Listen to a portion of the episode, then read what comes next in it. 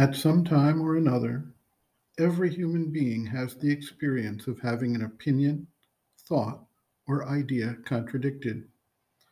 The usual reaction is to defend one's position, whether or not it is well founded, and arguments tend to ensue.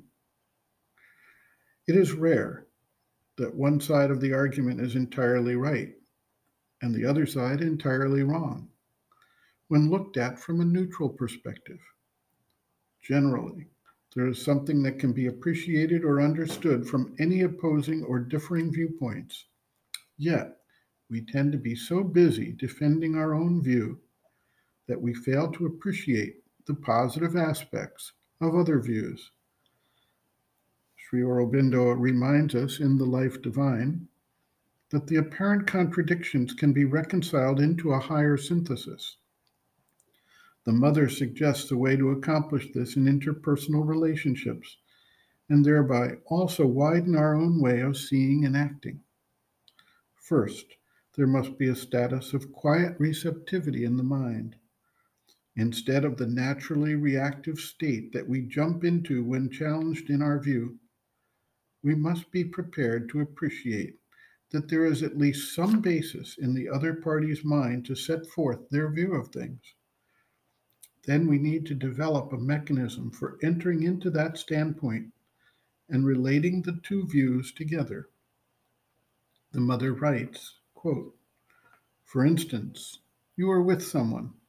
This person tells you something. You tell him the contrary, as it usually happens simply through a spirit of contradiction and you begin arguing. Naturally, you will never come to any point except a quarrel if you are ill natured. But instead of doing that, instead of remaining in your own ideas or your own words, if you tell yourself, wait a little, I'm going to try and see why he said that to me. Yes, why did he tell me that? And you concentrate. Why? Why? Why? You stand there just like that, trying. The other person continues speaking, doesn't he? And is very happy too, for you don't contradict him any longer. He talks profusely and is sure he has convinced you. Then you concentrate more and more on what he is saying, and with the feeling that gradually, through his words, you are entering his mind. When you enter his head, suddenly you understand why he is speaking to you thus.